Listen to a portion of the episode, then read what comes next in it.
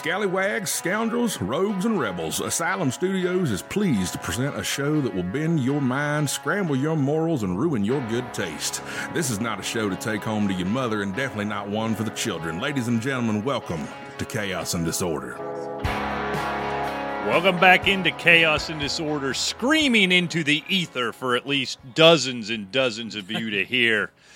Welcome back in. I am your host, the talent, Mr. Rick Fleeger, joined as always by the near death ne'er do well, the king of the rubes, Mr. Rick Briggs, and also joined by the man who would be a producer if only he knew what the hell all of these buttons did, Grizzly Adams' drunken doppelganger, the one and only Mr. Alejandro Finkelstein. You.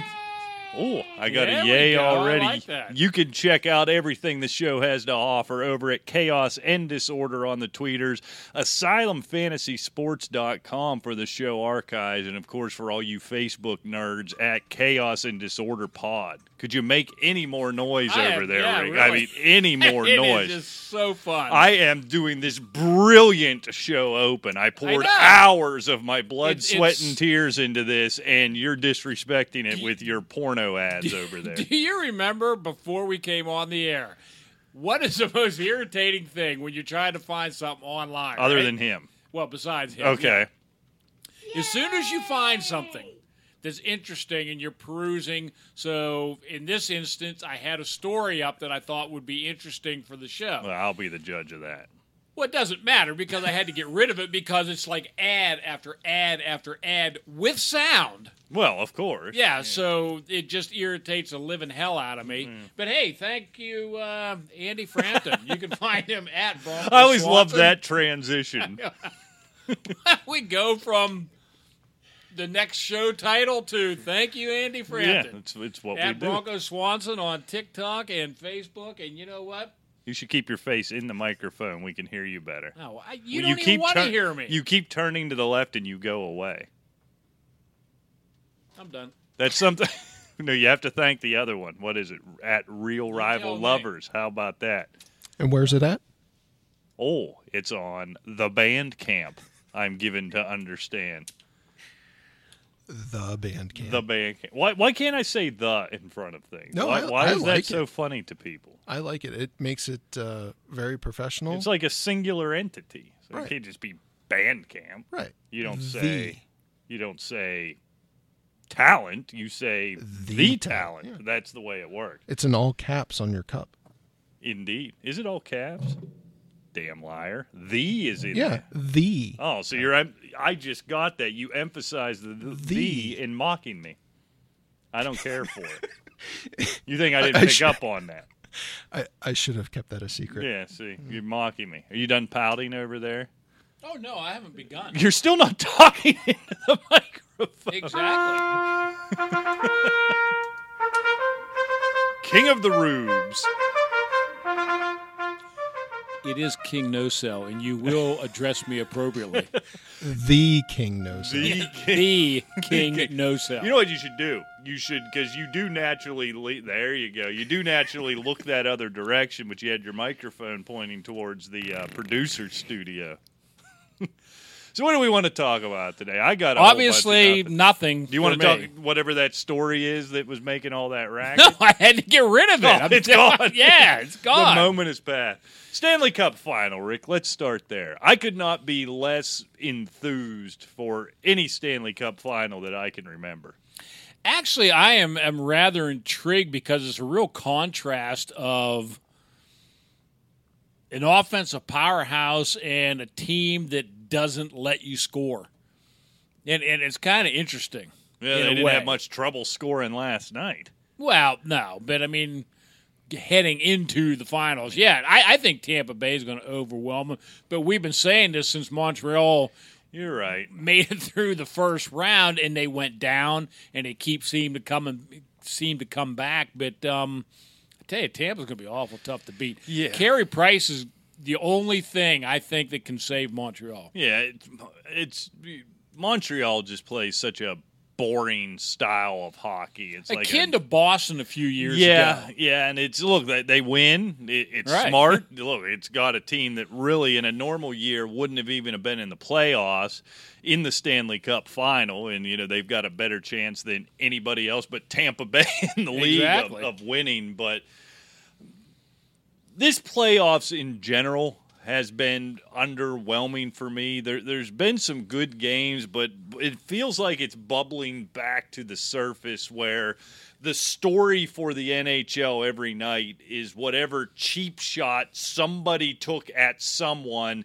and went completely unpunished. You know, not only suspensions and fines, but we're not even calling penalties, Right. which I know happens in the playoffs and gets worse as you go through, but but this is bad. I mean, just you know, the, the one late in the game where Kucherov just got two handed Yeah. right in the ankles. The referee was standing right there. It was already four to one. This game you knew had a chance to get out of hand. And nothing. What are they doing? Did, did they not want to be viewed as legitimate in any way as an organization? The NHL, that is. I don't know because you know when it gets right down to it, it and, and you see it on Twitter and and a lot of these things on these polls. People out there realize just how good the NHL playoffs can be, Right. but it doesn't seem to. You start losing interest as it progresses. It seems like Oh, certain. what like what you're saying, you know, because it's like ah, you know, this this is terrible. It's it, it's like the NBA; they don't call anything, but you've gotten used to that because of the theatrics and the acrobatics and so forth, and the thumping of the chest. Hockey doesn't have any of that. Right. It's still, it's not a one man show by any stretch. It's all team with a hot goalie Right. and, and tight defense and hard hitting, you know, clean shots and so forth, taking guys off the puck and so forth. But when you start getting, like you said, these these blatant hits, you know, two handed at the ankles. I mean, Right. you know, that's a whistle. I The, mean, the cross check on Kucherov in the series before at the end of the series with the Island. I mean, it's just come on. What what are we doing here? Uh, maybe Kucherov's an ass. I don't know because people just keep taking dirty shots at well, him. he could be. I mean, there are guys out there that are. Ovechkin has a bad rap, or at least Right. especially did early on. But you know, a penalty's a penalty, and you know, yeah, you let some of the ticky tack stuff Right. go, but when you when you start getting things that are borderline double minors, I mean, that's ridiculous. Yeah, and, and that that's where I get most frustrated, and and it's across all sports with with the instant replay. But now the NHL has fallen victim to it. So we will spend what feels like forty five minutes reviewing an offsides to see if a Yeah. piece of escape blade is you know one micron past the blue line we'll spend 45 minutes for that but you could essentially bring a hatchet onto the ice and know. take somebody's left arm off in front of the official Yeah. and well it, it's stanley cup playoffs we got to let Yeah, him play we'll- we'll we got to let him play. We'll let him- yeah. Look, I, I don't want the ticky tack stuff. I like that the hitting gets harder. They get away with a little more there. But this stuff, the, the NBA is bad. Their, it seems their discrepancy is in less about the time of year and the situation than the player, right? Right. And I guess I've always accepted that going back to Jordan, whatever. I, I hate the fact that there's no traveling called. There was an obvious one last night I, I'll get into later. I can live with all that. But in the NHL, there are two sets of rules, and maybe more. There, there's what they play by in the regular season.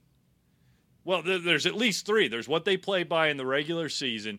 There's a set of rules they play by in at under 10 minutes in the third period of a one goal game in the regular season. And then it's just the wild freaking West come the playoffs. At least Right. when it, it, it's just, it's, you know, I don't care about the credibility amongst the you know being mainstream among the other sports. I kind of like it that hockey's a niche sport. I don't want your average mouth breathing ESPN NBA fan on board. I don't want to hear your Right. bullshit and uh, you applying all your nonsense to the NHL. That being said, you talk about no credibility where you just turn off the rule book the you know, I like hard hitting. I don't like cheap shots. It's time to get the head shots out of the game.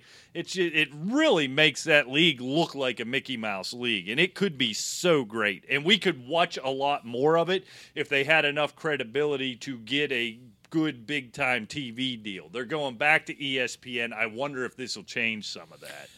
I sure hope so because we talked about it in, in shows past many times when it used to be on ESPN and the Deuce three, four, five nights a Oh, week. You had who was it? You had Gary Thorne and Bill Clement was one of the teams, and then it was Steve Levy and I think Darren Pang, I believe, was the other.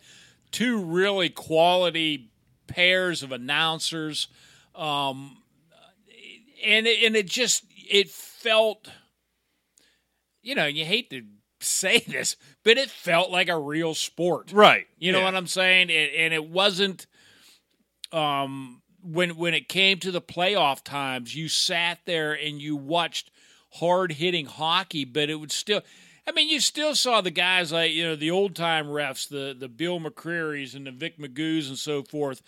And they seemed to call it down the line. Yeah, they were a little more lenient, but they were consistent Right. And, and that I think is where it's really lacking is consistency because, well, as you're saying, really, there's nothing being called now. Yeah, and and that's the thing. This isn't akin to you know in the NFL you see less holding calls it seems in the playoffs. They're not as absurdly over scrutinizing the, the roughing the passer. It seems like when we got to the NFL playoffs last year, they actually started letting them play football.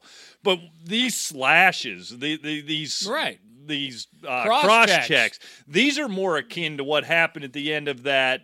You know, New Orleans, the no in Rams game, the no pass interference. Right. I mean, th- these things are that obvious, and people lost their minds for six months, and fans were suing And leagues, and and, this is just accepted in the NHL. And that's always been, even in playoff hockey, those are the three penalties the cross check, the slash, and boarding. You didn't do that.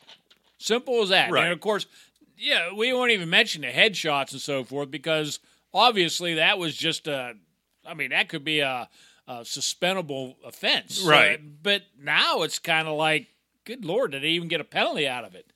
Well, and the problem is, look, these players get it. If you're not going to call it, they're going to have to police themselves. And the way you police yourselves in hockey is the next guy gets hit harder and gets hit higher. And, and that's the way it goes. And you're going to see, you know, a big star, Kucherov, Stamkos, somebody go out if Montreal's allowed to keep this stuff up. And look, from their standpoint, I get it. This is their only shot at winning is bullying bullying Tampa Bay, roughing them up, making them pull up a little quicker. But now, as the officials, you are potentially affecting by thinking you're not affecting. You don't want to affect the out- outcome of the game with the guys in stripes.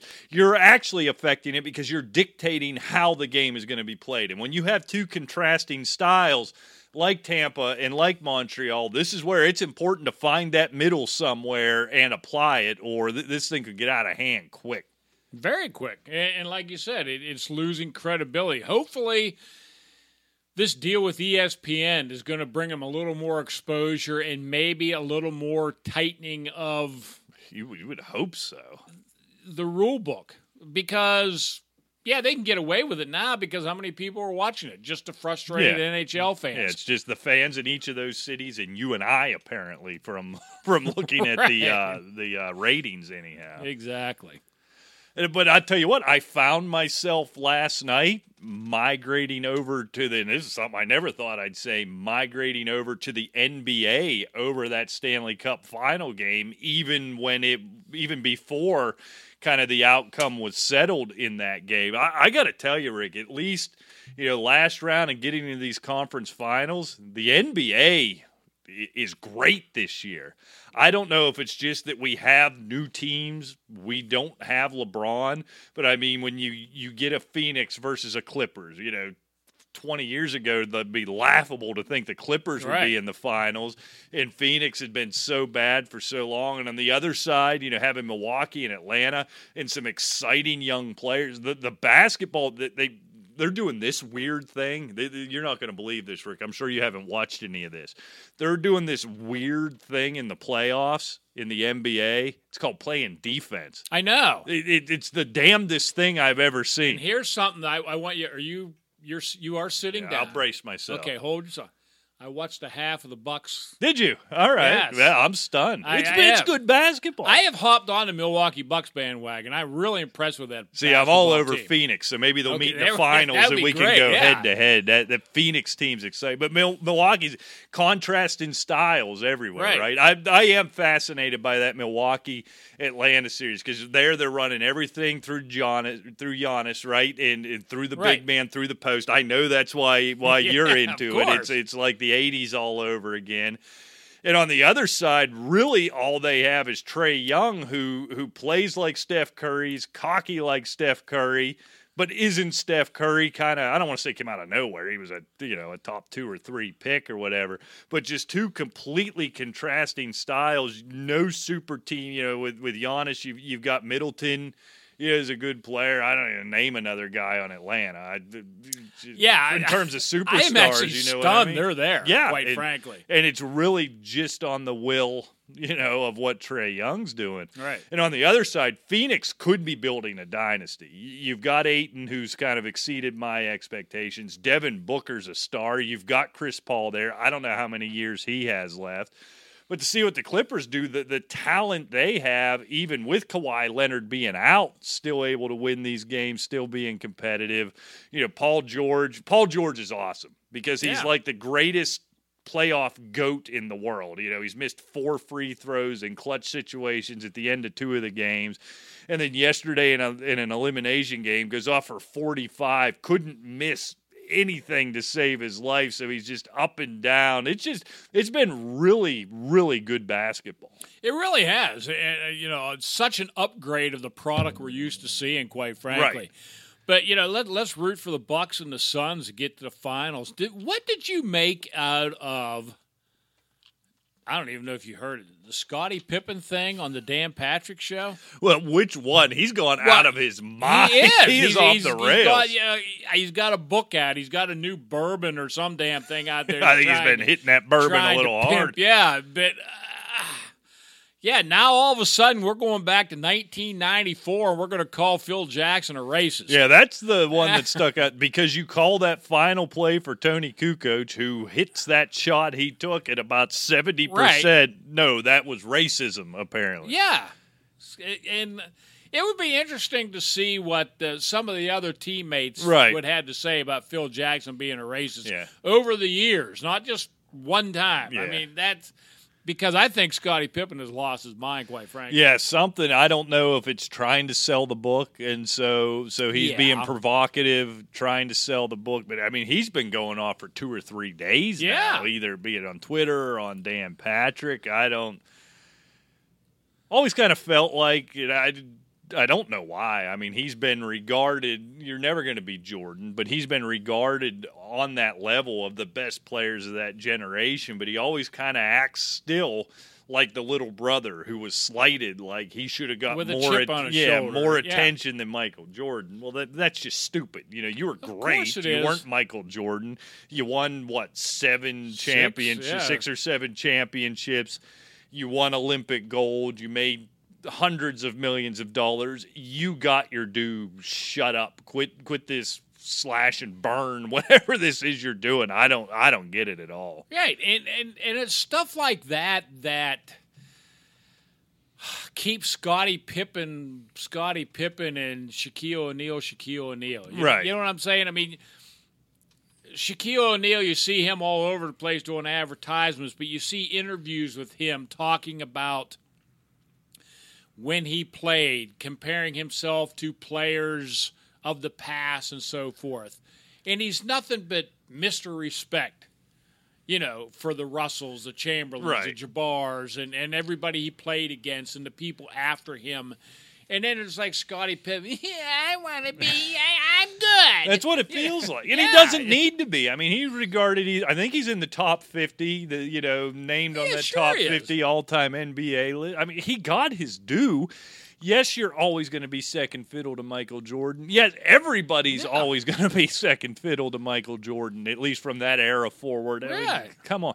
One thing I forgot to bring about bring up when you talk about the Bucks. I think what's going to be really interesting going forward is Atlanta raising the call of Giannis taking way too long on the foul line, and how you saw in the last Yeah. game how that got in his head, and the Atlanta fans counting him down, and you could see it was rushing him through his Yeah. foul shot. Now, now look, I get it. Look, the rule does say ten seconds, but I remember, you know, I could certainly not coaching at NBA level, but at the the level I coach at, you know, the the lesson I always give to girls is take your time. You have ten seconds, and don't count it off in your head. You will never get anywhere near ten seconds. And here's one guy who actually does it and he's getting called out for it. If this thing comes down to if Trae Young's ankle is healthy and he can play at the level he has been, that that could be the deciding factor, and that's a big change. When Wouldn't you that be ironic, though? I mean, because I have to assume he got away with this in all his career overseas, and now he certainly got away with it up until three days ago in the NBA. You change that routine. You know Right. what it reminds me of? Remember, it was the Super Bowl. It was the the uh, Bengals and the 49ers, the the Sam Wyche team in the 80s. The, the, the 49ers won on the last possession. And remember going into that game, they were I can't remember the specifics. I was thinking about it on the drive to the studio here they were running that no huddle. And and the NFL come out and said something they were doing in that no huddle wasn't kosher, and they couldn't get into it at least the way they were. Right. And it kind of threw the balance of their offense off for that whole Super Bowl, and might have cost them the Super Bowl. I think they were maybe the better team that year. But you see that with Giannis, it's in his Yeah. head. It'll be better in Milwaukee. He won't have twenty thousand people counting backwards from ten on him. However, that's going to be in his head. They're playing all these games close into the middle of the fourth quarter. You know, he goes out and shoots, you know, two, uh, three of fourteen from the free throw line. That's going to cost him a game. Might cost him the series. It could. But it, I, I like it. It's a storyline that isn't LeBron James, right? It's an actual storyline in the NBA. Which yeah, I it's like actually a real, in a yeah, it's actually a real story, which is nice. Hey, do you uh, go to Subway by any ch- chance? I have. It's not something I go out of my way for, but in absence of you know anything edible, I will go there. Okay. Do you ever get? Um, and I can't imagine you do because you seem like more of like a, a cold cut sort of guy. Meatball. I like the meatball Okay, the meatball. marinara. But did you ever um, consider, or your wife or child ever consider like the tuna sub? no, I, I would not. No, I'm not a tuna type Well, of it, guy. it's probably a good thing. oh, okay, good. So I've made a wise choice. because um, the New York Times took 60 inches, which is five feet, of That's good math. Subway Can you confirm that math? of Subway Googling tuna now. sandwiches from three different restaurants in Los Angeles. Okay. Took them to a lab and had them tested. For what? COVID? No, The Rona? no, tuna DNA, which there wasn't any. None. what is it? It was a mixture of various concoctions. Oh, that's not what you want to hear. that is Various definitely not what you want to hear when you order up a tuna sub. The tuna was frozen and sent out to a lab which determined no amplifiable tuna DNA was present in the sample. And so we obtained no products with the DNA. Therefore, we cannot identify the species. So they don't even know what it is. They don't even know what the, what the hell's in that thing. Wasn't it a few years ago their bread wasn't even deemed bread? Wouldn't surprise me now. I now. thought it was fresh baked. Yeah, one. What was it It think. may be deemed to fresh be? baked, but it doesn't say necessarily mean it's made from wheat and yeast and Yeah, I wonder forth. what does it have to be to qualify as bread. I think one of the things is it had a too high sugar content. Oh, that might be why it tastes so good. Pastry. The lab determined two potential reasons why no tuna was detected in the sample. Could it be that there's no tuna in the sample? One, it's so heavily processed that whatever we could pull out, we couldn't make an identification. or, which is even worse, there's just nothing there that's tuna. that would be my kind of default. yeah. What uh what precipitated this person to go on this journey of 60 inches and as you claim 5 feet of Still checking. yeah, we're we're still vetting that I don't know why. What led precipitated this I- study? I would tend to. I don't really know the exact reason, but you know, usually things like that pop up when there are numerous complaints that this really doesn't taste much like tuna. Yeah. I assume is it like the tuna like with all the mayo on it and I'm everything? sure it's like not tuna just like- salad, yeah. yeah. Gross. But you know, and then of course the times we're told that when tuna is cooked, its protein breaks down, making it hard to identify. Yet they can take a stone fossil of a, of a bone from a frickin' dinosaur and get DNA from it, Right. But they can't make anything out from tuna that's been cooked. But not from a foot long tuna sub. in- Five feet. Five feet. Well, yeah. Well, we think Yeah. 60 inches. We don't. We're getting close. I think it's relatively close to five foots. Okay, five foot.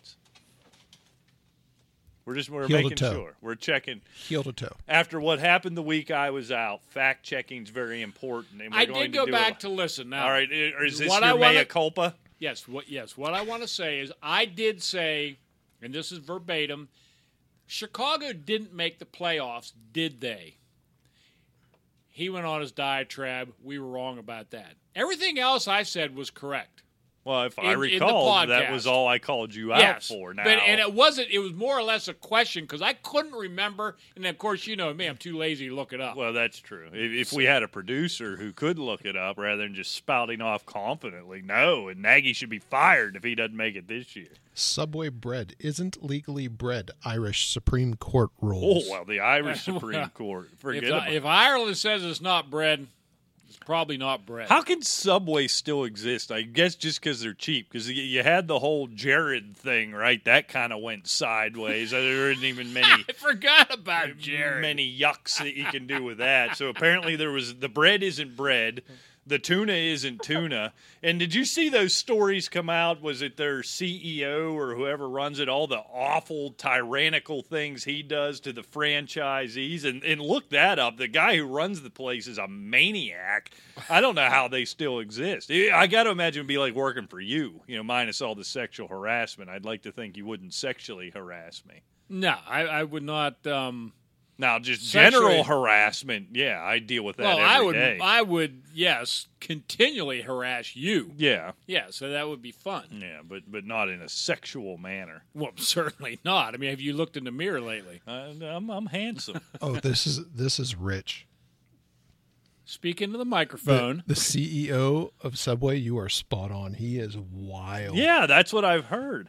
He He runs it like a demigod and um, pursues franchise owners' wives Ah, with a fever, oh, a fever, fervor. fervor, fervor? Yeah. Fervor, Fever? fever. Oh, he could have a fever. Yeah, fever's He when you might have- You know, like from the Elvis syphilis, says, you give me fever. I was going to Yeah. say he might have a fever from from the syphilis, from the fervor.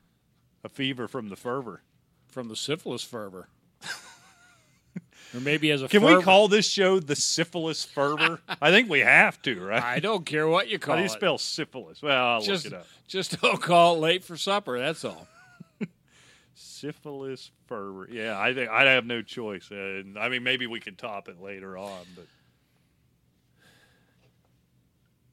Oh, I thought you were going to talk about why the, did you the just wild stop man and, again. and stare at? Nope.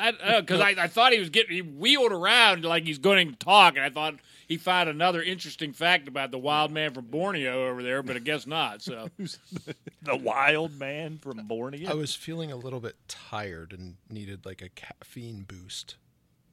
so you're not drinking yeah, caffeine? there's no. Is there caffeine in beer? I don't think so. What about in eleven beers? I thought you were going to go with it. Oh, he, he- I get it.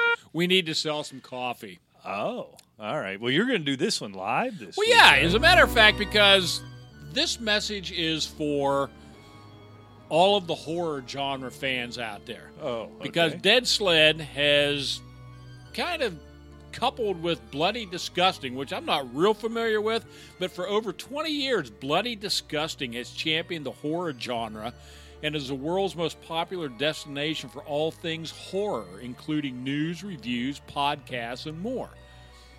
Well, Dead Sled has the Bloody Disgusting's Bloodbath Blend. It's a 100% single origin Colombian coffee infused with chocolate and cherries. And I tell you, if that doesn't sound interesting, nothing does. The beans were roasted to a full flavored French roast, which gives a bold coffee taste with a smooth chocolate and cherry finish.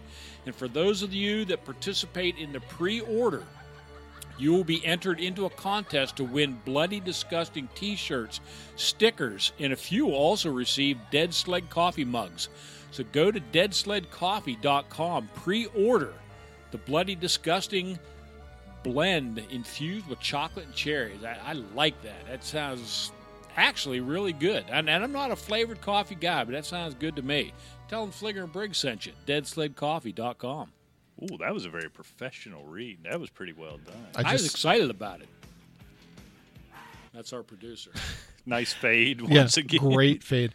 I just tapped into the Elvira blend this morning. Uh huh. Delicious. Is it? Every every batch I've had, smooth, just kick you uh, kick you where have you need. not had anything short of just splendid from Dead Sled. I can see that. Is Elvira still a thing? I mean, She like Still alive? the the packaging was worth the nineteen dollars. Well, it has her from back probably in the late. I was going to 70s, say she's got to be about eighty-five at this point. I would she? think might so, be older right? than Briggs. Oh, she Yeah. is. Well, nothing's Uh, older than Briggs. uh. Never mind. Yeah. I mean, there is some dirt still older than me. Not much. at, at this point, they don't ask for your birth certificate. They do carbon dating. that's that's a good point. What? Here's a dumb question. You're going to be offended by Uh, it. Yeah. Why When is was the last time you saw me offended? I want to ask you that seriously. why is Elvira a thing? Was it was it movies? Was it a TV show? I don't even know. I'm just aware of her her She milieu, but I don't a- know where she come from. Yeah, she used to have some late night horror movie show. Okay. And, you know, of course, they play some horror flick, you know, Dracula or whatever, Frankenstein, something like that. And she would come on in between commercial breaks, kind of like the old. You probably don't even remember the Bill Cardille Chiller Theater. No. It's, oh, no. man. Bill Cardille Chiller Theater was so popular on Channel 11 in Pittsburgh that NBC actually had to step in and make them move it to one o'clock so Saturday Night Live could be on. Oh, also, they weren't showing Saturday were Night not, Live in Pittsburgh. Not They were live. no, they were this. showing Chiller Theater live Nice. because it was the most popular show. Is that her now? That is her now. How old is she? I'll work on that part. Okay, he please. do. never has the information. Man, she's still got her piece together. You know who she looks like? This won't mean anything to Probably you. I think Elvira. I think Finkelstein will know it. But in that recent picture, she kind of got a Madison Ivy thing going on. I can see that. Yeah. And I get steamed up. Google Google her, just not when your wife's around. She is 69 years old, wow, how ironic. don't you think? I really do think. It's Maybe- like rain. Maybe on she your really wedding day. is the undead. She might be because she seems to be looking. She actually looked better in that picture Than she at does as 69 Elvira. years What is her old. real name? Elvira. Well, she has a last name, right? Is that like that Oak Ridge Boys Cass- song? Was that Cassandra Elvira? Peterson? What is it? Cassandra Peterson. Cassandra Peterson. See, it's not Elvira. Well, she'd probably prefer you Kind of call like her Archie Elvira. Leach. Who's Archie Leach? Cary Grant. Oh, See, why do you know that? I don't know. I just do. Mm. That is almost word for word the last time that you brought that up. He's brought What this up before. Yes. I don't remember. All right. That's why I bring them up repeatedly because You just I do- talk to you and you don't. You know, remember. honestly, we could probably do the same show every week, and I wouldn't remember having done it. Why no? We neither one of us would. Nah. He'd remind us, and Yeah, he's like the show historian. He but could, I came across Oh, an article okay. Because we're getting close to July 1st, which a lot of t- you know things are going to be happening because training camps are getting ready to start, and there's still some pretty high profile free agents out there. Okay. So I came across an article on a couple of the really high profile free agents, And one of the suggested landing spots Ooh. to this author, and I want to know, and I'll read you some of his reasoning, and you tell me if it's a yay or nay for you. this guy's a damn fool or not. exactly. Now, the first one is our old boy Le'Veon Bell. Uh, Of course, yeah. he's still out there, and you know we don't have to go into you know the the talent that he had before, but what this guy suggests is the most ideal landing spot for him: the New Orleans Saints, and um, New Orleans makes an interesting pairing, of course, to him. And he says, of course, he would not be the top dog in that backfield, as Alvin Kamara would be the starter, but there would be snaps to be attained, especially if he could prove to be better option than Latavius Murray. Okay, Drew Brees is gone. Of course, we have Jameis Winston and or Ta- Taysom Hill. Um, if he's willing to take a secondary role, and we saw how that flew in KC, Yeah. he has a potential to be everything he thought KC would be. Is this guy a rube or a boob? that he's a rube and a boob for, for that take. And- I- I do too. And here's why. Let, let's compartmentalize all the nonsense that comes along with Le'Veon Bell. Right. Right. You know, kind of that shot at Andy Reid coming out tells you this guy is now unemployable, right? You know, kind of the way things ended in Pittsburgh, the way things went down in New York. If you can't get along with Andy Reid as a player, you're you're just done. He's got other interests. That's fine. Here's the reason. I don't want to go back to you know Ronnie Brown and Ricky Williams, but that's kind of the thing we have there. They had it with with uh, Kamara and Ingram, and now you've got it with Kamara and Latavius Murray. They're a contrast in styles. Right. Le'Veon Bell now is a poor man's, a very poor man's Alvin Kamara. You don't need another one of those guys. If that's the type of offense and play you want to run, you just leave Alvin Kamara on the field, right? Right. This is a different package for a guy like Latavius Murray. And that's why he succeeded there. I, Latavius Murray plays that role perfectly. You need that contrast in styles. There's no sense bringing in another older, more disgruntled, now less talented Alvin Kamara. It makes no sense. I agree, and I'll, I'll just add Latavius Murray knows his role in New Orleans and Right. does it extremely well. Exactly. and he's happy to do it. And that makes a great backfield. Right. Why would you throw, you know, a cancer into this mixture? Yeah. It, it just makes no sense. I me. don't see Le'Veon Bell playing anywhere this year. Maybe No. Houston, because apparently they'll sign any running back that was good seven years ago that they can get a hold of. But other than there, I don't see where he fits. I assume the talent's still there. He's not that old. He's really not. And he But- doesn't have that many miles on him, especially the last three years. Yeah, but I did. I honestly think he's made himself unemployable. I don't know who you who brings him in. Why are you willing if to take I- that risk? If I sit back and and think of any team, you know, let let's scrap the Jets. Obviously, let's scrap Kansas City because he's already burnt those bridges. I really cannot think of anybody that would really benefit, with the exception maybe because these guys are kind of comparable and marginal in my in my mind with with Moss and Singletary, Buffalo. But I don't think that he's that much better than they are anymore. I don't think. You know, and maybe if you're looking at him as a change of pace guy, then you need to look at it the other way around. Who has a hammer that's not a good pass catching back? Maybe Tennessee. I'm thinking of teams Right. like that where he may fit True. in. Just don't know if he's worth the hat. Actually, now that I say that, if he ends up somewhere where it might make most sense is a place like Tennessee, if he becomes the true third down back, the pass Right. catching back, the ability to, you know, to break something off on third and long or or the pass catching back. But there's not many teams like that. I look at Derrick Henry. I'm struggling to come up with another one, a number one back who isn't a pass catcher. I'm sure if I got to sit down and think about it, there's probably nine of them, and I look like an idiot right now. But that's the only one that comes to the top of mind at the moment.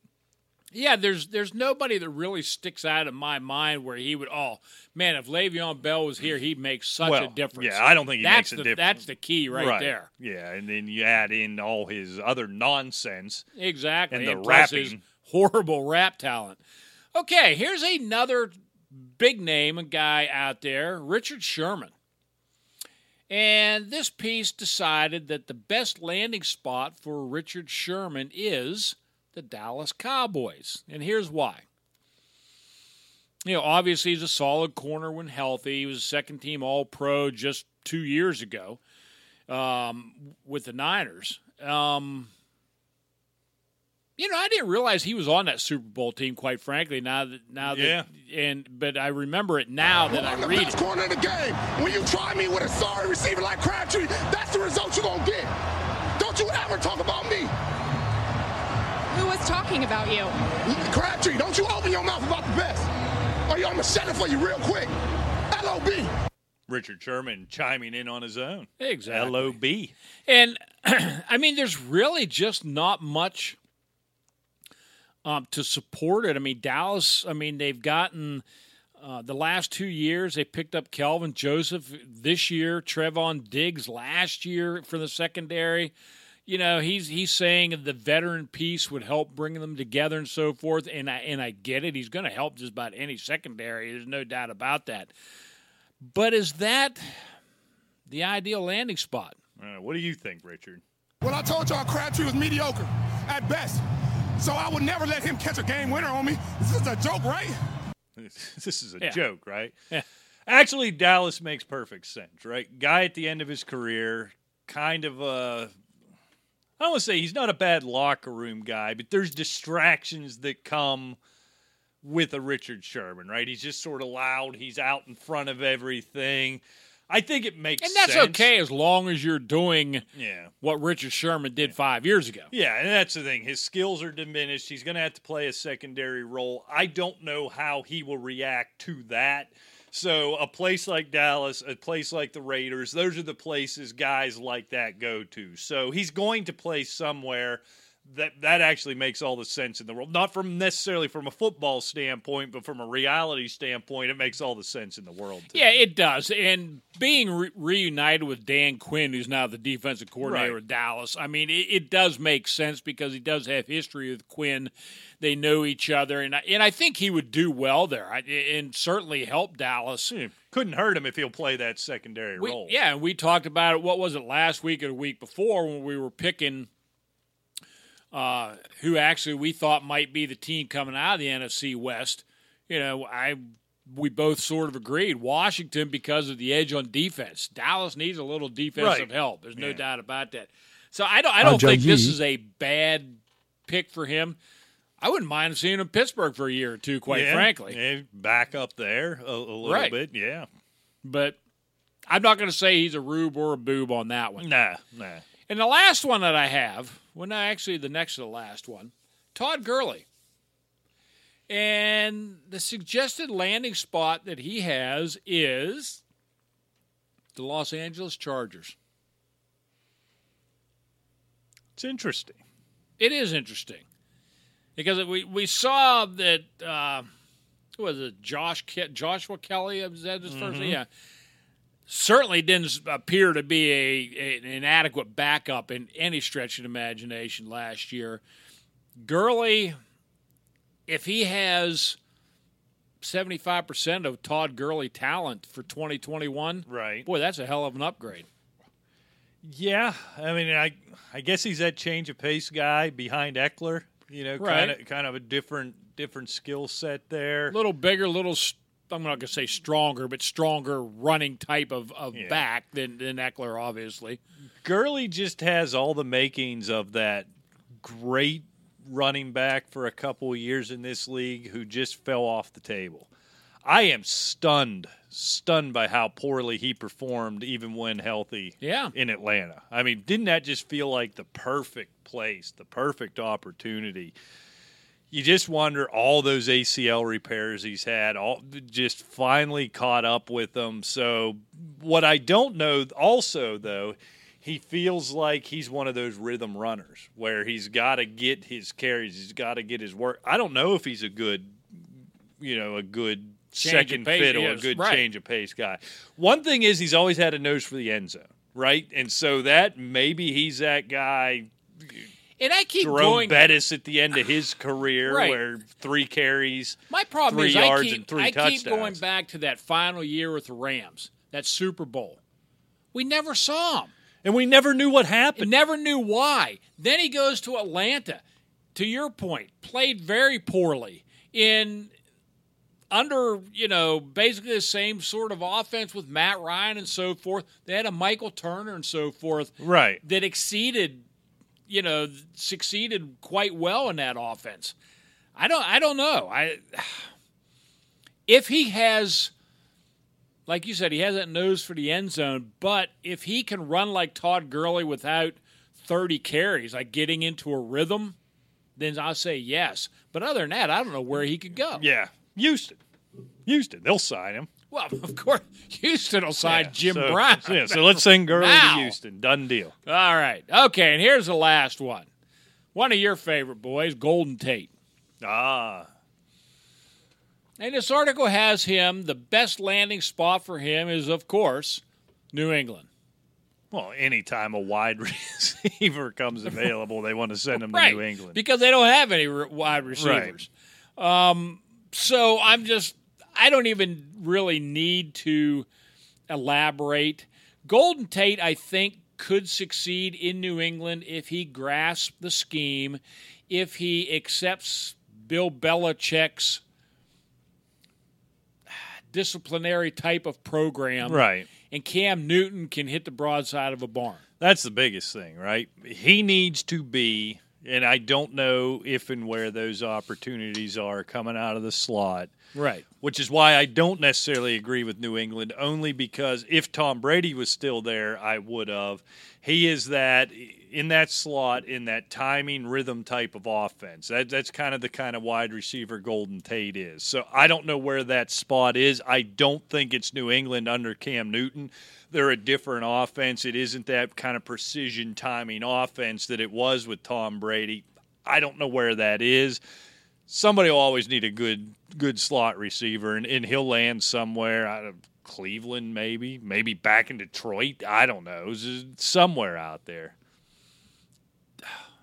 I, I you, you would not wish him to go to Detroit. Well, I You wouldn't would, wish anybody. You, you would love you to see those Houston pictures? sign him. Yeah, send take them into you. Well, no, they don't like wide receivers. They well, they Well, no. they like slot wide receivers. Well, that's they true, do that. yeah. Speaking of Detroit, did you see those pictures of the flooding up there? No, I did not. There was some highway. I don't know which one it was. It was under. It was like a major highway. It was underwater up to the bottom of like the over interstate road signs. th- was this from rain or a Yeah, broken well- dam? Well? I assume it wasn't from drought. I don't know. Well, no, but I mean, did something happen like a you know a, a you've heard of Johnstown floods because the dam broke? No, I, mean, I think what- it was just raining. really. Yeah. Huh. You, you got to find it. I didn't do much digging in. I just as I was doing my my scrolling in the bathroom, I saw it. It was As wild. As long as it doesn't like postpone any NFL games. well, I would think they'd probably have it cleaned up by September. It's I Detroit. can't. I can't guarantee you that. It's Detroit. Well, that's true. they, No, they no disrespect, but Yeah, don't no disrespect, but it's a terrible place, and uh, yeah, so good. are we Oh. got, we got oh. to take another break, Alejandro. I'm sure you're ready. We'll wait. we, we get crickets and silence over there. I don't know what that is, but I like it. All right, well, let's take a break. Sell what? What the hell is that? Why can't we just at least Just one time, a one clean in and out on a commercial break. something? Just one. Give time. us something. So I don't know what this is, but we're going to go. We're going to hear from the Chop Shop. Delicious. Make sure you go there. When we come back, I've got a new segment I want to introduce, and then maybe we'll play another game today, Rick, real quick. How about some NFL over under when we come back? We want to do that. I love it. All right. Well, let's take a break. Let's hear from the. And don't worry, Shop. I have a yet another story. All right. All that and more right after this.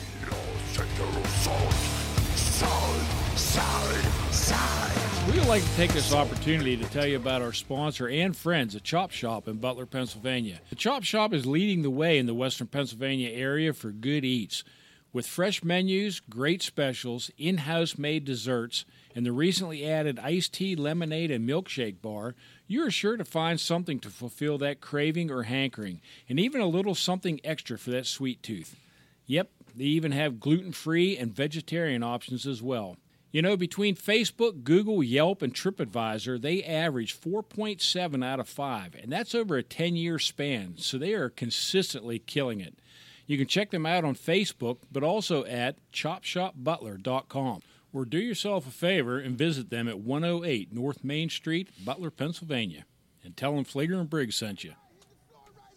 It's time to get the party started. This is the legendary DJ Cool with my man, Macho Man, Randy Savage. We gonna show everybody in the building how to hit the All right, floor. now this is Coming good. I'm just going to let this play a now. little Well, bit. this is the Macho Man. Bruno Mars with Macho Man? Is this what the kids call a mashup? That is it, sir. I enjoy it. All right, less Bruno, more Macho. Come on. All right, I'm going to put you to work. Oh, hold on. Macho, Macho Man, and the microphone swinger. Still not the Macho. Ladies, here we go. Get your hands in the air if you're ready for the show. From the floor to the ceiling, DJ rock the whole damn building. Everybody on the right. Yeah, I could just listen to that on a loop all day. So, Finkelstein, I'm giving you homework this week. On it. We're going to make this what they call what they call in the radio biz, Rick, a benchmark segment, which really is just a fancy way of saying I want to do this every week. And we're going to need some type of intro jingle or something for this Finkelstein. And what it, what what it's going to be is, and we and we can name it, but essentially, I want it to be a recap of Rick Briggs' Twitter activity for the week prior. Now, is this the game show? No, no, this isn't the game show. The game Oh, show is okay. going to be a simple NFL over under type of game. Okay, so it's going to be a real game show. I already have it. Oh. It could just be that. Is we need an announcer this week in Rick Briggs tweets. All right. So actually, I got this side. well go ahead. What, what about if we pull up? Is he being a sneaky sneak with his tweets? this is the sneaky sneak music. Sneaky sneak. You're a sneaky sneak. So I I just went through, and I'm either going to identify absurd tweets or identify a theme. I've identified a theme this week, Rick. Okay. and the audience. Rick Briggs via believes he is Twitter's caddy. I know you're a golf expert. I understand that. But on two separate occasions, there was random tweets showing golf holes, asking you what club you would use, and who was the first response on both of them? Mr. Rick Briggs So, at Chaos and Disorder. So in case you were in case you were wondering, both times. if you're from 115 yards out, 159 yards out on the 17th in Atlanta, Rick Briggs recommends an eight iron. okay. And if you're playing at the Moon Golf Club with a tight lie, he recommends a five wood. Right. I missed it. What was the weather conditions? But uh, see, they didn't say, but Rick doesn't care about it. Well, the picture was sunny. That's true. So, I mean, you got to give me that. The, the weather was fair in the picture. So, Also, in case you were And it wondering, didn't look windy because the trees were upright, leaves were still. see there, there you have it. So Look at Mr. See, a true golfer looks at all this stuff where you boobs just sit there and go, look what he said. Also, in case you're wondering, the five movies that Rick Briggs has seen at least Yes. 10 times True. are The Godfather, Godfather 2, The Outlaw Josey Wales, Tombstone, and something called The Sting, which I'm completely unfamiliar with.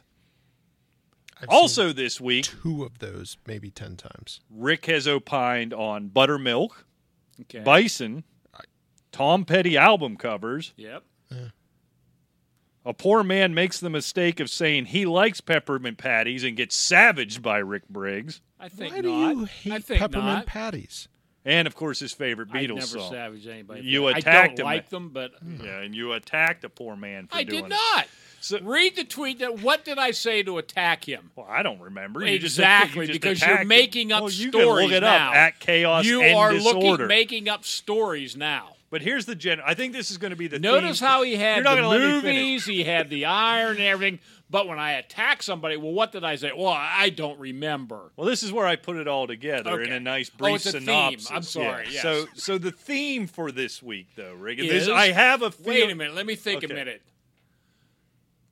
Golfing movies with peppermint overtones. No, no, you're Oh, thinking bummer. way too hard. Okay. I think this will likely be the theme every week when we do this, but I want to do this to help you.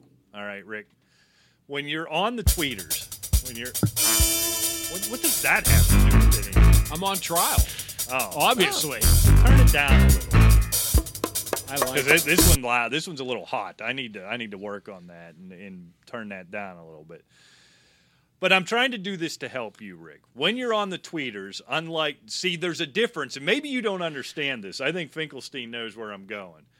I don't think you understand the difference between a text message and a tweet. Yes. So when somebody puts a tweet out asking a question, yes. they're not coming directly to you. You are, in fact, under no obligation No. to answer. You don't have to. However, if you see a question, no matter how innocuous, you seem compelled to answer. I like to. I like to stay active. Let me tell you a little secret about, especially the Because you never text me anymore, so I'm really offended. Especially- and, and, I, and I cry a lot. So I'm trying to make other friends. especially these golf ones, Rick. They're not actually interested nor confused about what club to use. Actually, they are. These yes. are mm-hmm. advertisements for the courses. No, so actually you they're are, not. as a man who's trying to be in a business that operates under advertising, you are giving these golf courses free advertisement through what they call engagement. You can look that up. We won't spend it. It's not like when when you get Okay. married. It's a different kind of engagement. Could you imagine you're out on the course and you're like, I should tweet and get a virtual Yeah. caddy. Well, if Exactly. you did, Rick Exactly. Briggs would answer. There's an app. Seconds. Copyright, copyright, copyright. Yeah. Oh, oh yes. there you go. Who knows how to build an app? Do we know somebody who knows how to build an app? I mean, I know how to do the. I like to eat apps. Yeah. Mozzarella sticks are awesome. He's saying, "I know how to do." You don't even know how to put the show on the air. No, I know how to. I, I know how to construct three, pick three apps at Sheetz. Yes. You know what I do with that? You know the app sample. Talk about this free advertising yeah, well, here. but it's cheats. they they earned it. All right. My thing is with the app sampler. So I get there's a theme with that as well. There's a, there's a theme to the Cheese. show, right? So I get the Wisconsin cheddar cheese yes. bites. Yes. Ding, ding, I get ding. cheese sticks. Can you ding, guess ding. what my third one is? Macaroni, Macaroni and and cheese. cheese. No. No, it's cheese balls again. Yeah, Yeah. you got it. You know Yeah. me. Yeah. Again, so I double up on the the Wisconsin cheese curds. Yes, I get the cheese curds, Okay. the um, macaroni and cheese triangles, See, I'm not a fan of those. and what's the third one? You, you did- for you, it'd have to be something the jalapeno things. No, No. no. I used to be the chicken bites, Okay. but I've switched. Did you go go to uh, the cheese sticks? No. Back to the cheese balls. Yes. I see. You get it. Yes. Double cheese balls. That's the way to go. Indeed, yes. Uh, any other episode, that would be the name of the episode, double cheese balls. But I like double cheese balls. or curds. Actually, curds. I like that word. Cheese curds. what is the what what, what makes it a curd? Actually, I don't really know. The curds, you know, like in cottage cheese, you know, you see like curds the and whey. What's the curds? What's the whey? okay, well, like if you see like the liquid and stuff that gets on top, sometimes that's the whey. Okay. So you stir that back Well, you in have to do that because it's basically the proteins Okay. that, that seem to settle out, but they come to the top. The curds are like the little chunky the stuff. chunks. Yeah. All right.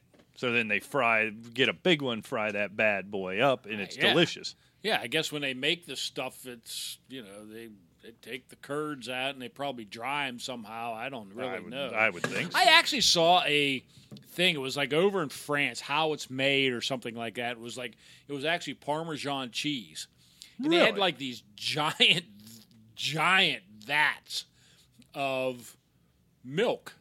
I guess you know it's like you know a, a liquid, obviously dairy sort of milky thing, and they add the well, I mean it's milk, but I don't know what all they add, but they add the enzymes to make the cheese and everything they're turning like these blocks of Parmesan cheese. They said they weighed over a ton. A ton of Parmesan cheese. Yeah, delicious. and then they would take these things out, and that stuff is like aged for like seven years. Really. Yeah, it, it's amazing, and like they'll, um, of course, it gets dried off, and it'll get like some mold on it, but they, you know, cut all that stuff off. It doesn't hurt you or anything, and all these enzymes. It's amazing the different, you know, it's basically cheese is nothing but different with milk and stuff with different enzymes, like a cheddar enzyme instead of a parmesan, and it turns it into something completely different. Do you go to the enzyme store? Where do you get these? Apparently, enzymes? it's kind of like give, getting different yeasts. Uh, you know, Alejandro and I both homebrew beer, and they have That's because you're both alcoholics. they have ale, yay, ale yeast, lager yeast, you know, and so forth, on and on. And they actually have lambic yeast, which is like Lambic. yes, it's it makes them sour. It's like a wild Well, yeast. so that's what they put in the Larry's lemonade. No, that's lemons. Oh, I like lemon. That's a fruit. What is yeast? Is it a plant? They're actually living organisms. That's gross. Yeah. Oh, really? The alcohol that you drink in your Larry's It's delicious. It's from yeast. is the farts and urine of yeast. Well, no, the CO two is the farts. Well, wait. He just The mocked alcohol's me a that there urine. was no yeast in my Larry's lemonade, say and now that. you're telling me there is. There's a little bit of yeast. in No, it. you said, but from the sourness, you said, "Oh, that's Larry from Larry's lemonade." No, the lemons make it sour. They use a yeast. Well, you don't know what type of yeast they use. Oh yeah, I do. You, I called Larry. you don't know Larry. Yeah. Larry would not take your call. Larry and I No. are tight now. I know Larry. You're not Larry's kind of people. They're probably using Red Star. They're- Yeah, probably. Was that some sort of beer nerd mockery type of thing? I don't No, know. no, what? it's a Fleeger mockery. This one's for me. Wait, I need to know what's going on. No, you don't, because you'll never, you'll never fathom. it. Oh, all right. Speaking of fathoms, Levels of the sea. I don't think fathom's ever a noun. I what is a noun? I, I you know just what a said it. fathom is? No, It's six feet of depth in water. no. Look Did he it make up. that I up? literally just said, like, talking about the sea, levels of the sea. Oh. You need to watch The figure. Abyss. Then Your why da- do you say I can't fathom why you're such an alcoholic? Well, alcoholic? it's also a verb. You know, it's Yeah. kind of like I don't know, eight and eight. I You know, can't- eight is a number. Eight, you ate dinner. I can't okay. fathom why anybody listens to this show. Go ahead. Speak Nobody of does, so why worry Well, about it? that's fair. Anyway, At this point, no. when boat captain Jennifer Dowker saw a small green bottle at the bottom of the Cheboygan River, she picked it up thinking it might be might keep a prospective client interested in scuba diving. Little did she know she had found something that would interest many more than just one client. Sounds like Mitch is coming Yeah, to work don't- upstairs. huh? I- these I didn't say anything about his shoes this week, I swear. well, you better not, because he wasn't real happy about it last week. Uh, whoever these upstairs neighbors are in this studio, we, we we've got to get the penthouse. But anyway, it was a me- message in a bottle again. And the note said, Will the person who finds this bottle return this paper to George Morrow, Cheboygan, Michigan? I think and, it's t- and tell where it was found. How do you say it? Sheboygan. Sheboygan, okay. And it was dated November 1926. so I'm guessing that other guy's dead by now, right? They located his daughter. No kidding. Yes. And, you know, returned the note and everything to him. And he had died in 1995. But, you know, they found the daughter and um, said that um, he put it in there back, what, in 1926, just for something to do. You know, never thought that it would show up. And here it is. It What is didn't it? go very far. 95. Well, yeah. I think he was hoping it would end up like in Taiwan or something. and Maybe, it just yeah. floated Getting carried off 25 yards up the river and got stuck. it's a silt. kind of a kind of a 95 letdown, really, when you think about it. Just kind of laid there and rotted for 95 years. In the Sheboygan River, it's not the most romantic message in a bottle story I've ever heard. no, but it's kind of cool. Maybe we should do a 95 years. we should do a message in a bottle. Chaos and disorder message in a bottle. Let's do it. Hey, let's do a uh, what do they call those things? Um, Time capsule. time capsule. Yeah, that's it. A time capsule. That was a shot in the dark.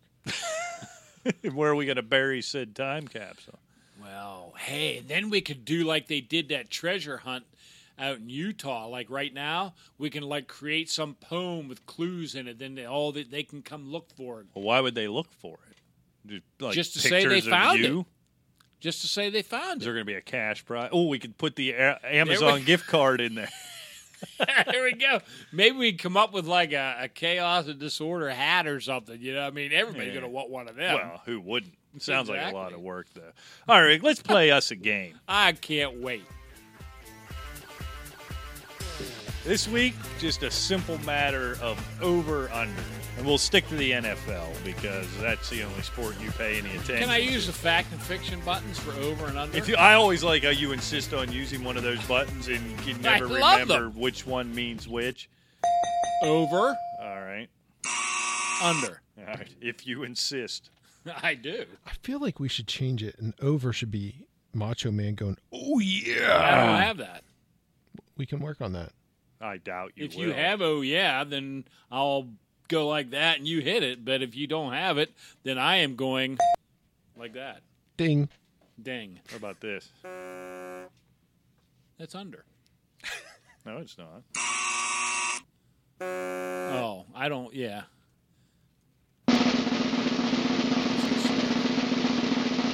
Audience awaits. You are fake news. All right, Rick. Over or under 0.5 Super Bowl appearances for the Tampa Bay Buccaneers this year.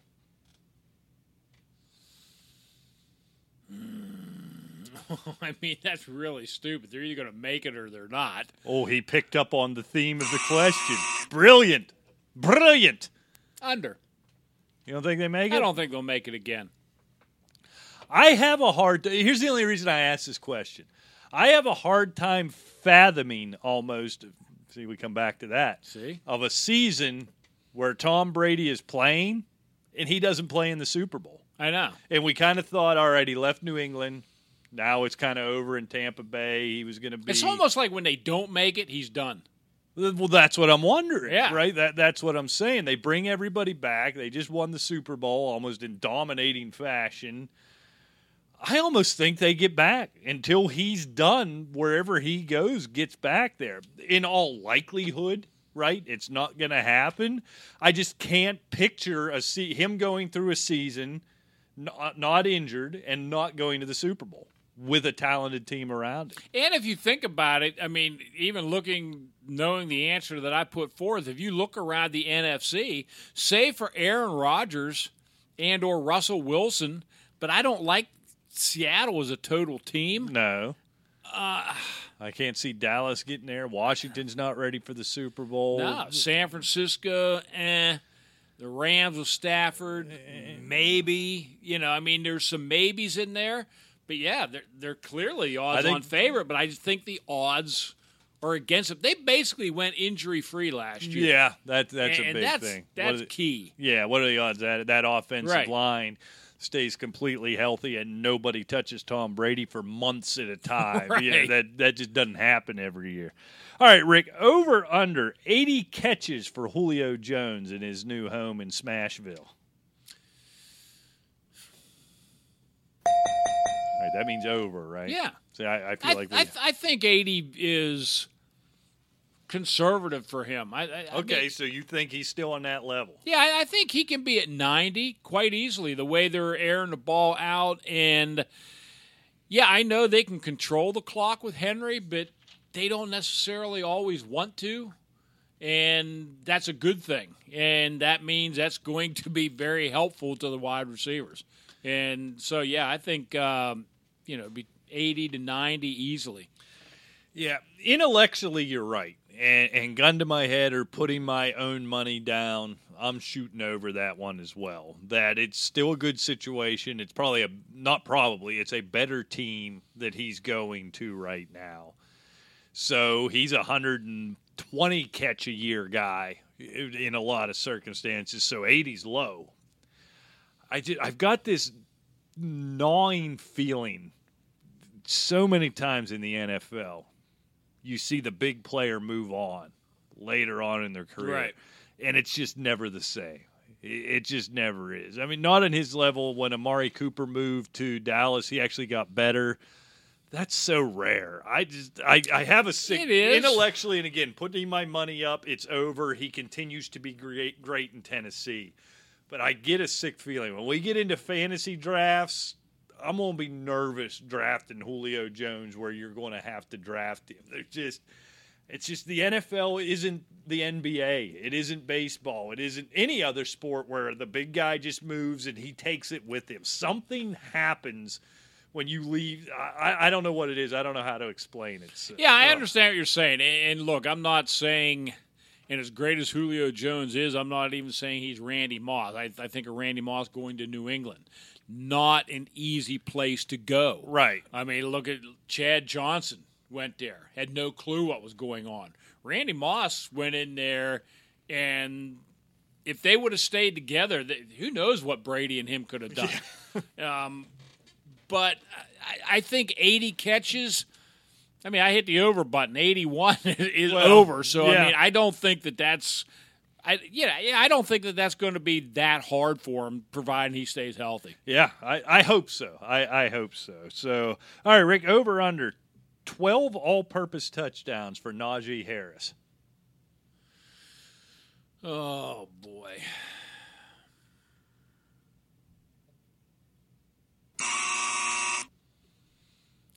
You know how I think about that line. If it if it's comes together, yeah, he certainly could do it. But what they did last year, being able to or not being able to run the football, and Ben just loves going to the same guys over and over. It seems like down in the red zone. I'm just to say no. Yeah, he's got the talent to be 1,800, 2,000 total yards Yeah. and 15 touchdowns.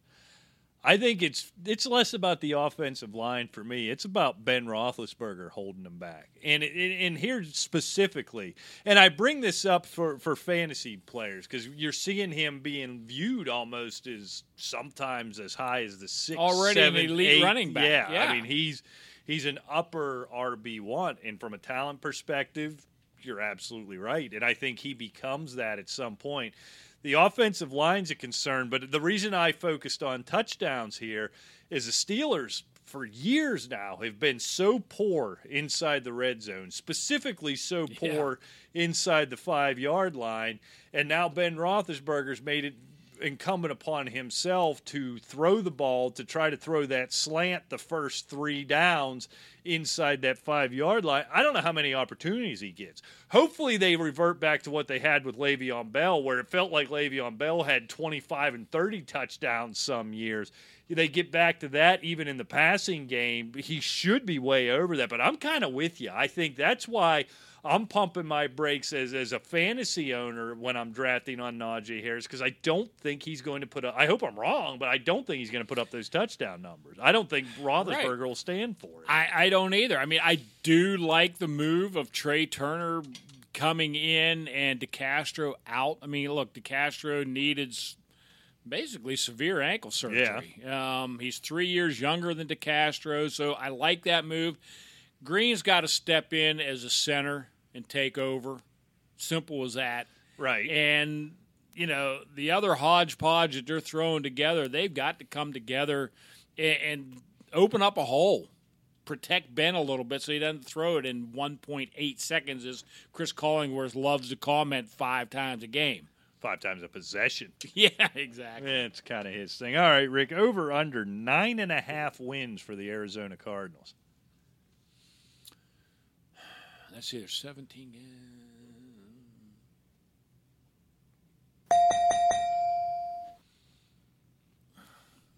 Nine and eight's not out of the realm. Ten and seven, I don't think's out of the realm Yeah. either. So I, I'm going over. I'm a little optimistic in them. I think the defense is coming together a little bit.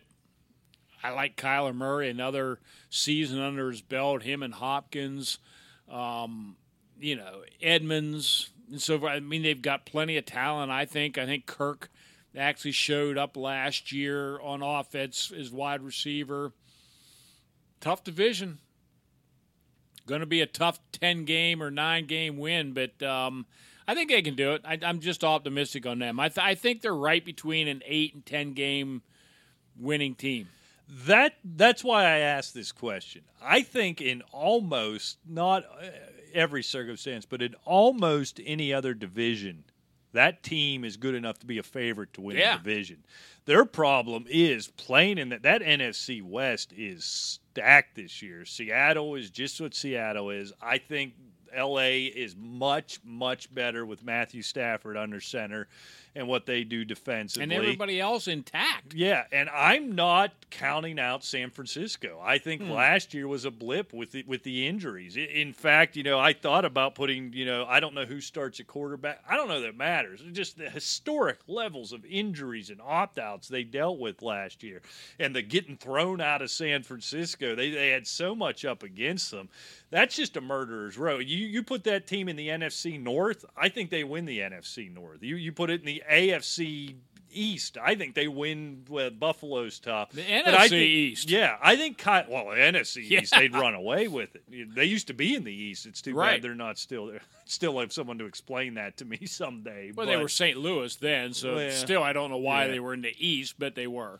But it's just it's so tough. I mean, I think this is a this is a playoff team. I just don't know that they have the opportunity in that division. It really hangs on. It's always the easy cop out. It hangs on Kyler Murray.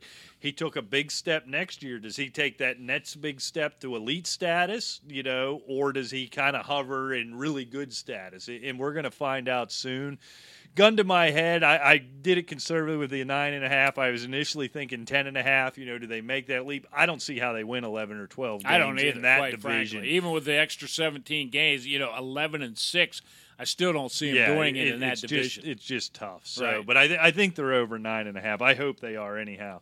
All right, Rick, over under hundred receptions for Kyle Pitts.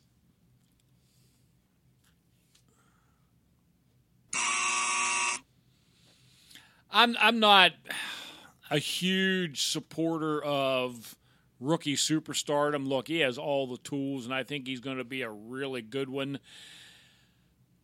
But how much hoopla of tight ends have you heard the last two or three years in Atlanta? Hooper's going to be the guy. Yeah. And so Matt Ryan doesn't seem to target him all that much. Now, granted, with Julio gone, there's going to be a lot better chance for a Kyle Pitts. But you know, you you still have Calvin Ridley. You know, Gage certainly came alive. We talked about that two or three weeks ago. He had like what eighty five receptions last year, wasn't it? Yep.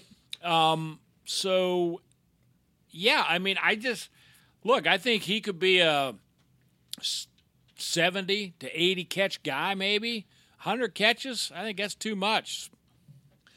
Yeah, I put this in here again as a nod. I'm kind of easing us back towards fantasy as we get into the summer. I think we talked about doing a fantasy show. Here's what I want you to think about. I don't know if he's going to be over or under 100. I think he's going to be really good. Yeah, But when you look at where he's being slotted and drafted fantasy wise, he's in that two, three, four range, depending on how people feel about Kittle. Last year, two tight ends went over 100 receptions. Obviously, it was Travis Kelce and Darren Waller was kind Right. of the surprise there. After that, nobody was close. No. It dropped off 25 receptions there. So you're drafting him as the number three tight end. He may be. You're drafting where he's being drafted is in that 100 yard territory. So if he goes out, or 100 reception Right. territory, if he goes out and catches 75, that's a huge reach. that's a great year. Yeah. Well, Especially as a rookie. That's just it. But he's already being treated like Travis Kelce. Right. Kittle, I assume, will be back. I don't know, but I, I'm always too late on, on these rookies. You know, I, I'm always a year too late. I'm gonna have to see it first. I there's a chance Atlanta's a total disaster this year. So he could even have 80 catches, but for 600 yards and two Right. touchdowns. You, you know what I mean? So let's just pump the brakes here a little bit, I think. And maybe part of this is me trying to get this dummy to draft him number one overall, mate, so he can zig while we zag. All right, Rick, last one, and then I'm hungry. 1,500 all purpose yards for Saquon Barkley. Hmm. Oh. With a caveat. Oh, what are you yaying? That he undered it? Yes. Oh, okay. With a caveat. If he stays healthy, he'll crush it. Okay, well, that's a big caveat. But uh, yeah, but I don't think it is that huge of a caveat because I don't think he's going to stay healthy. This guy seems, and, and I hate to put injury prone on a guy, but boy, he gets banged up a lot. He had one game last year. Year before that, he was out. I don't know how many games. I, I'd have to look. Oh yeah, the ACL. I mean, Oh, that's right. Yeah, that was two years ago. And last year, I forget what he broke. Uh, who knows? Yeah. He's always breaking something. Exactly. So I'm saying no because even though I don't like putting a tag like that on a guy, I think he's injury prone. Yeah, I try to not factor that in. You just you can't predict injuries, right? But my thing is, I just don't know. He had that crazy rookie year. I think he was over 2,000 total yards, if I'm not mistaken, and then been on the steady decline there. And I bring it up again. I'm in my fantasy mind because we, we had our draft meeting already, so I've got fantasy on the brain. I've seen him ranked as high as third. If he's being ranked as high as third, fourth, or even fifth, you're saying he's going to put up over 1,400, 1,500 total yards and be the focal point of that offense. That's where I think coming off of all these injuries, forget that you think he's going to get injured again. I think if you're the New York Giants, you're saying, all right, we've got to temper his usage a little bit. He can't be the number one receiver on top of the number one running back. I just don't think I don't trust him in that area. If I was down at that 11 or 12 turn in my fantasy draft, I'd be all over him. But man, in that top five, I I, I think he's under. I think almost based on usage, I think he's under. Yeah, I think he's under, but you, you know, you they're not going to curb his usage if he's healthy. Um, the Giants are going to need him to be in contention. Um, you go back to his rookie year in 2018. Yeah, he had over 2,000 all-purpose yards. You're saying for 1,500. Um, in 2019, we kind of discount that that season. He had uh, almost 1,500 yards total yards. He had 1,000 yards rushing and he had 438 yards receiving.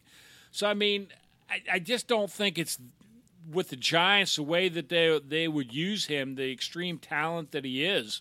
I think he'll crush it if he stays healthy. All right, he, he's chomping at the bit to say something. Well, I have a question. How for, about Yay? When, boy? Yeah. When are you going to get your act together? So, hypothetically speaking, say somebody has is in a keeper league. Oh, th- this is just a hypothetical. Hypothetical. I'm just going to throw a random situation out there. All right. He's like Horshack from old Welcome Back Kotter. He's sitting over there. Ooh, ooh, ooh, ooh. Go ahead. I have to pee a little bit. I kind of do too. We got to wrap this up, and I'm hungry. Say somebody has Dalvin Cook and Barkley. You only keep one. You can keep two, but you forfeit a first and second round. Do you keep both? Okay, so essentially Dalvin Cook for a first, Barkley for a second. Yeah, I do that. Yeah, I'm keeping him. Okay. I'll, I'll gamble. I mean, because if Barkley stays healthy, I mean, the talent that kid Well, had. and I don't Lord. care who you are. If you're sitting in the middle of the second round of your fantasy draft and Saquon Barkley's there, you're taking him. Oh, he ain't falling to the third round. No. I was going to say that's the problem hypothetically with the draft is you don't know until the day of the draft where you're drafting. Well, Like that's it's a dumb league. 10, 9, 8, 7, and here's your draft position. That's a dumb league. Yeah. What kind You of should leagues do you join anyway? Some underground uh, Neanderthal. Well, I almost said something you're not allowed to say anymore. I'm glad I caught myself. He'd have ripped his So headphones off and ran away from He'd the have probably computer started again. choking you while we were still on the air, and then he'd have to cut it, but he don't know It'd how. look and you'd like be when dead. Homer used to choke Bart Simpson. Why? All right, can we get out of here? I'm hungry and I have to make Winky Tink. Oh, back to the Macho Man. I think we should just be a Macho I think Man. we ought to get away from the rap song and play the cream of the crop next time. I'm all for that. I What's the lo- cream of the crop? Oh, Uh, I played it one time. yeah, and the it- interview it took where like- he mentions cream of the crop. Oh, rising. oh, yeah. So we just cream end the rises show to on the that. top. e- Yeah. end the show on that every week. Oh I like yeah, it. that wasn't bad. I love to watch it. All right. Well, if you stuck through to the end of this, God bless you, because this was. Yeah. God pity you, one of the two. I don't know which, but We'll be back next week with an all new episode. Until then, you can find all the archives over at AsylumFantasySports.com. You can uh, keep up with Rick and get golf tips at Chaos and Disorder and Chaos and Disorder Pod on the Facebook. Until next time, and if you don't like my club selection, let me know. please do because that's what we need engagement. Until next time, we'll see you. Take care. Eight iron. Don't say anything, Fleeger. Briggs, how many championships does Chris Paul have?